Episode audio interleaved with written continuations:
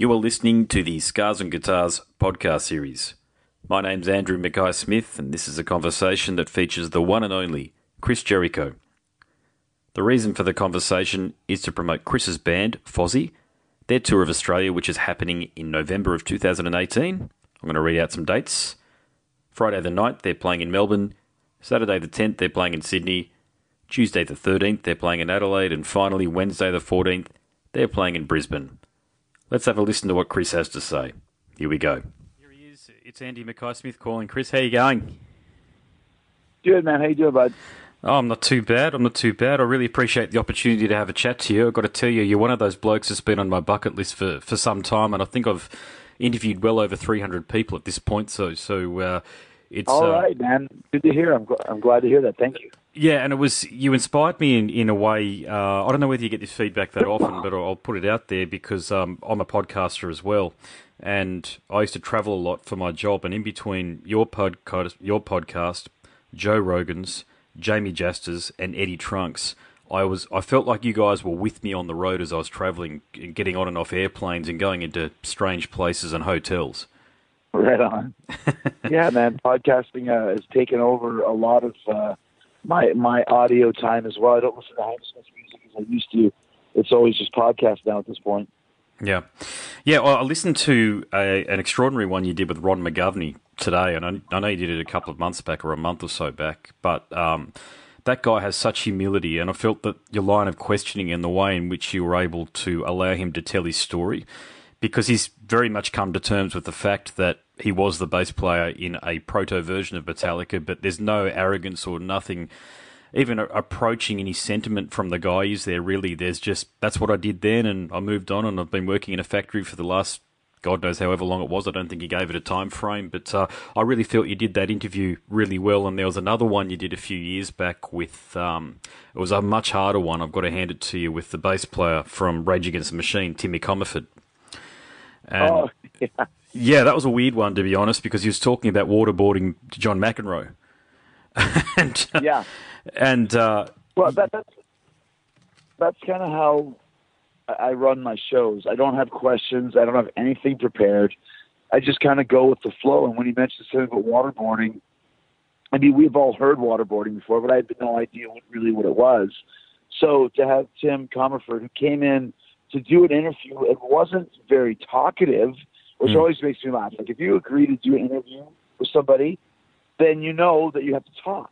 That's the fucking point of interview. Yeah. Uh, and some guys don't want to do that. So then I have to kind of go into a tactical mode of like, okay, how am I going to get this guy to start talking? I don't care what he's talking about. Just fill time for my show. Hmm. And when he gave us kind of a description of what waterboarding was, then I've got a great story about you know the dude from Rage Against the Machine waterboarding one of the greatest tennis pros of all time, which is probably not something that I expected to hear on my show, and probably something he didn't expect to talk about. But that's kind of I take great pride in the fact that when you do talk to Jericho, you're not going to get asked the same questions. I mean, sometimes there's a few that you're going to get asked because I'm curious about it. I don't know the reason why this this happens, but there's there's never going to be any dwelling on you know controversy or mm. um, why did this guy quit the band or why did you you know I don't want that. I just want people to come on the show and have a good time uh, and just talk and just chat. If I meet if I meet you in a bar somewhere, uh, I'm not going to pull out uh, a list of questions and go so. A, B, C, and D. It's just going to be a chat, and wherever it goes, it goes. Yeah. And that's the natural flow, and that's what I, I take pride in that, because you know I can always tell because I've done so many interviews when it's going to be a good interview or a bad interview from the first question that's asked. You know, if someone yes. pulls out a list of questions and starts looking, all they're thinking about is the next question. Uh-huh. They're not hmm. listening mm. to what's happening. And when you listen, that's when you can get the best stuff. That's when you get the stuff that guys uh, and girls usually uh, don't get a chance to discuss, and that makes it more fun. The, the, the guest opens up a little bit more, and then suddenly you have a you know a great conversation going, and that's what it's all about.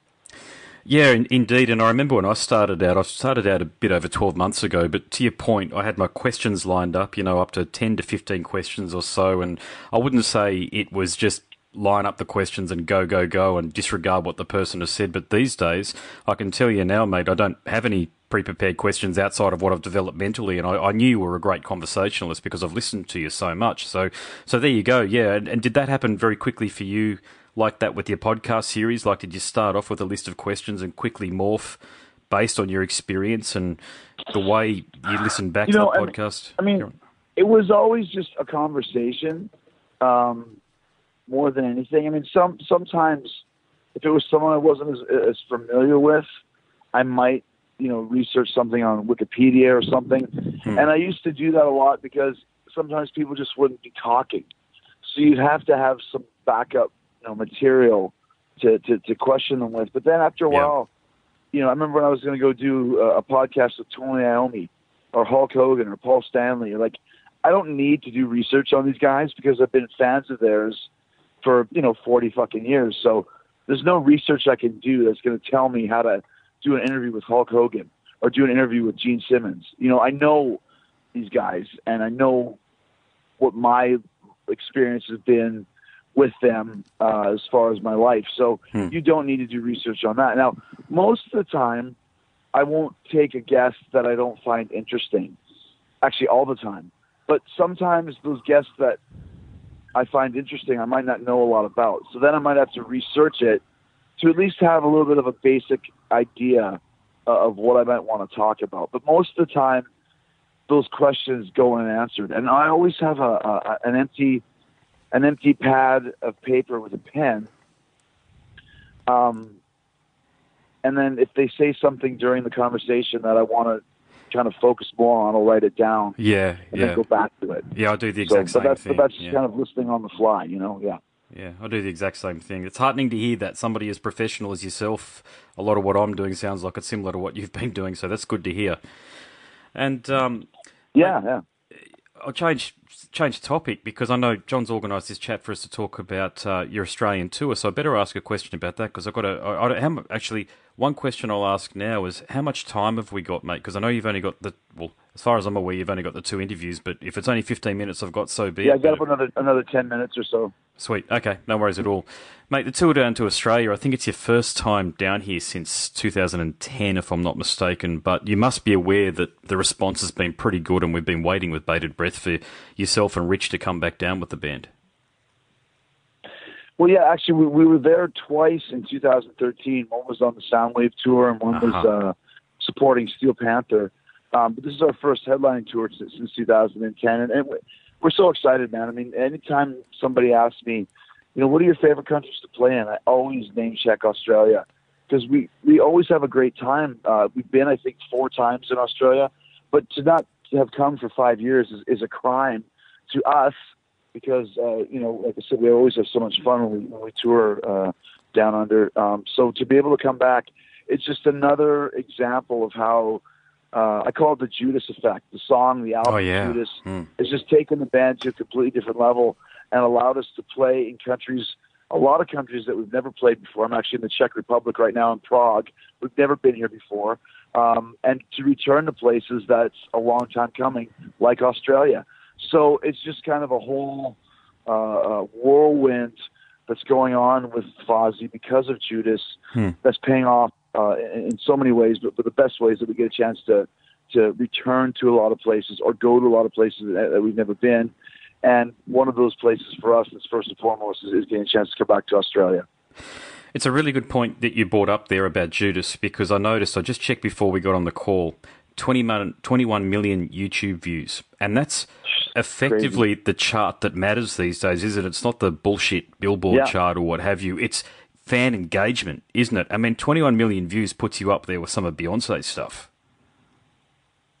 It's so crazy because it's like, you know, um, we were laughing the other day about Painless, uh, the second single that also went top 10, and it's done, I think, three and a half billion. And we're like, a little bit disappointed. And it's like the only way you're a little disappointed about three and a half million views in six months hmm. is this is if you compare it with Judas, which is one of those songs. I don't know, man. It's the right song at the right place at the right time. It's become our Stairway to Heaven, uh, our hmm. uh, You Shook Me All Night Long. You know, name a band that has Enter Sandman that has a song that everyone knows. that they equate with that band, and that's what Judas is for us. Um, you know, we, we, we were watching the YouTube views. I mean, uh, Burn Me Out just came out two days ago, so we're checking Okay. that all the time. We're checking where Painless goes, and then out of nowhere, we hear that fucking Judas did another million on YouTube. It won't stop, um, and that's like you said, that's a true gauge of. You know, I don't know why. I, I could. I wish I could write a recipe for it and tell you, you know, A, B, C, and D, but there is no uh, uh, reason for why Judas is so popular. It just is, you know, and that's all that matters. It's like we just take it uh, with a grain of salt and and be thankful for the fact that when this song came out, that people were excited to hear it and the band was ready. I think um, that's the most important thing. It wasn't like we were a one-hit wonder that just had no idea how to take this success and run with it. I mean, we've been doing this for a while. We've had successful songs in the past. Yep. But now we have this this calling card that everybody knows, and it just opens so many doors and just takes everything to the uh, to completely different levels. And you know, we knew it was eventually going to happen, but now that it actually did happen, it is happening. It just makes everything that much sweeter. Yeah, and you've alluded to something really important there is that, and that unlike most bands, your career trajectory, you're getting stronger after 18 years, if you don't mind me saying, and people are reacting to you very positively through that time. So you started out doing some covers, then you started releasing some some really well received original material, but it just seems to be building for you guys, doesn't it? It's it's quite the opposite. See, I've got a theory that most bands only have two or three good albums, but man, I would love to see what your next two or three albums are going to sound like because I really think with the release of Sandpaper, feel free to disagree with me here. I really feel as though with the release of Sandpaper, you guys arrived. Yeah, I mean that, that's uh, I think the last three records of Fozzy's career, and and we have seven total. And this is not to demean any of those other records, but you could basically take those other records and throw them away.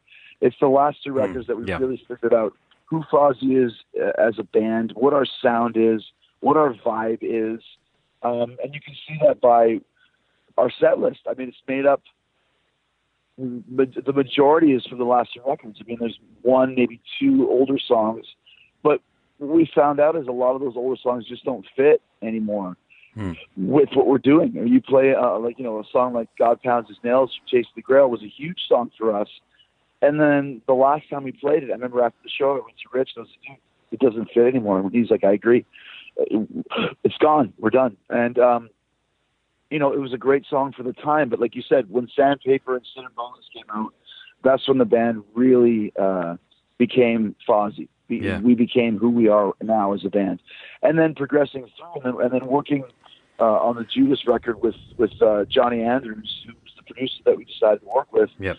You know, he co-wrote all the songs, and then suddenly there's a third party that's involved in the creative process, which we've never had before.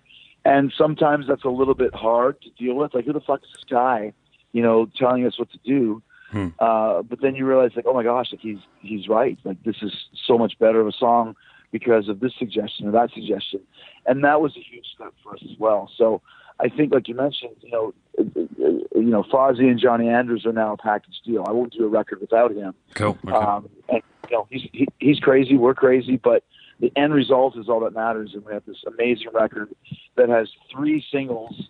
Um, and hopefully, in this day and age, for a record company to release three singles for one record is so rare. You know, you get one, maybe two. If you can get three, that's the equivalent of freaking INXS Kick in 1988 with six singles. Or yes. um, so you know, we're just continuing. You know, a lot of times they'll just shut the album down and go on and say we want a new record, but they say no, we want to Burn Me Out now, and so Mhm. it just makes everything that much better. Because when we did the Judas record, we really wanted to focus on doing an album that had, you know, ten singles on it. Um, if if the if the record company cho- chose to do that, we have the songs to back it up. Uh, and so the fact that they wanted to do three uh, and and kind of arguing about what the third single was even going to be in the first place because there's so many great songs in the record. Yeah. That's a good position for a band. to be. Wonderful. Yeah. Yeah, wonderful. Mate, I'll make this my last question if that's okay. Um, I had a really good conversation about 12 months ago with Rich about everything with the band and the wonderful success that you've had and you can look forward to. But my question for you, mate, is how would you describe your relationship with Rich? Because I imagine that you've got a, quite a brotherhood going on there with him. Yeah, man, we, we, went, we went through our uh, difficult period back in 2000. I don't even know 2002, 2003. We had a couple arguments to kind of figure out who who was who and what was what. But since then, 16 years, we've been on the same page. Uh, he is my brother, man. He's probably my best friend, and, and I might not even say that if someone says, "Who's your best friend?" But I spend mm. more time with the other guys in Fozzy than anybody else on the planet. Uh, I respect Rich. Uh, I'm a little bit scared of him. You know, he's one of the only guys on the planet that you know I'm intimidated by because his opinion means the world to me. And, mm. and you know, uh, we rarely, rarely ever get into any arguments or, or disagreements. And a lot of times, you know, what we learn more than anything is when you're in a band, you let the guys uh, do what they're best at. You know, uh, so Rich doesn't get into my face if I'm doing press and promotion. I don't get into his face if he's talking about merch. A lot of times, if we're talking about merchandise or designs, I'll just go, whatever Rich said. Like if there'll be a big group chain of record company and management and merchandise, I just say whatever Rich says, I approve. I, I, I don't even care. Like I don't need to see the design or see what he's talking about. Whatever Rich says, you got my permission. Now, now leave me alone, sort of thing. And he, he'll do the same for me when it comes to certain things. And that's the professional courtesy to know that we've got two very talented individuals, two alpha males, hmm. and for us to be able to, to, to coexist and not argue, you have to have some give and take and some respect. And that's what it's all about. I'm sure it's what Mick and Keith go through, or Steve and Bruce, or Joe and, and Joe and Steve, or anybody that's in a rock and roll band yep. with the two components, you know. And that's what Fozzy, you know, we're David Lee Roth and, and Eddie Van Halen. Yep. That's what we are. And you know, let let him do what he does best, and don't fuck with him, and vice versa. And as a result, it's just been a, a great partnership um, all across the board, and and just leaving uh, so much more to happen in the future because of how successful Judas was. So we're we're really really excited, and we're really happy. You know, sometimes I'll just text him and go, "Dude, like fuck." We did it. Can you believe it? Two top ten singles, yeah. you know, or whatever it may be you know, uh, we sold out freaking, you know, a Aschaffenburg. Congrats, dude. Like, did you ever think we'd ever sell out a Aschaffenburg, Germany? You know, I don't even know if you know where that is. I don't. No, I don't. sold it out. So that's that's all that matters. You know, so you know, I, I, we never take things for granted. The fact that we're able to come back to Australia after five years, going to New Zealand for the first time, hmm. we don't take that for granted. We don't just go, oh, geez, we got to go to Australia. It's like, holy shit, we're going back to Australia. We did it. Congratulations. And that's important, man. You have to feel that way and believe that because uh, you'll never get jaded and you'll always be excited. And that just translates to the live performances. All right, mate, I'll leave it there. Much respect to you for so many wonderful accomplishments through your career, and I certainly hope to see you and catch up with you because I'll certainly be in the audience when you guys come to Australia. Sounds great, man. I appreciate it. We'll see you soon. We're looking forward to it. Thanks, mate. No worries. All the best. Thanks, man. Bye. Catch up. You have been listening to the Scars and Guitars podcast. My name's Andrew Mackay Smith, and you also heard from Chris Jericho, the frontman of the band Fozzy, and he's also a wrestler in his spare time. Thank you so much for listening.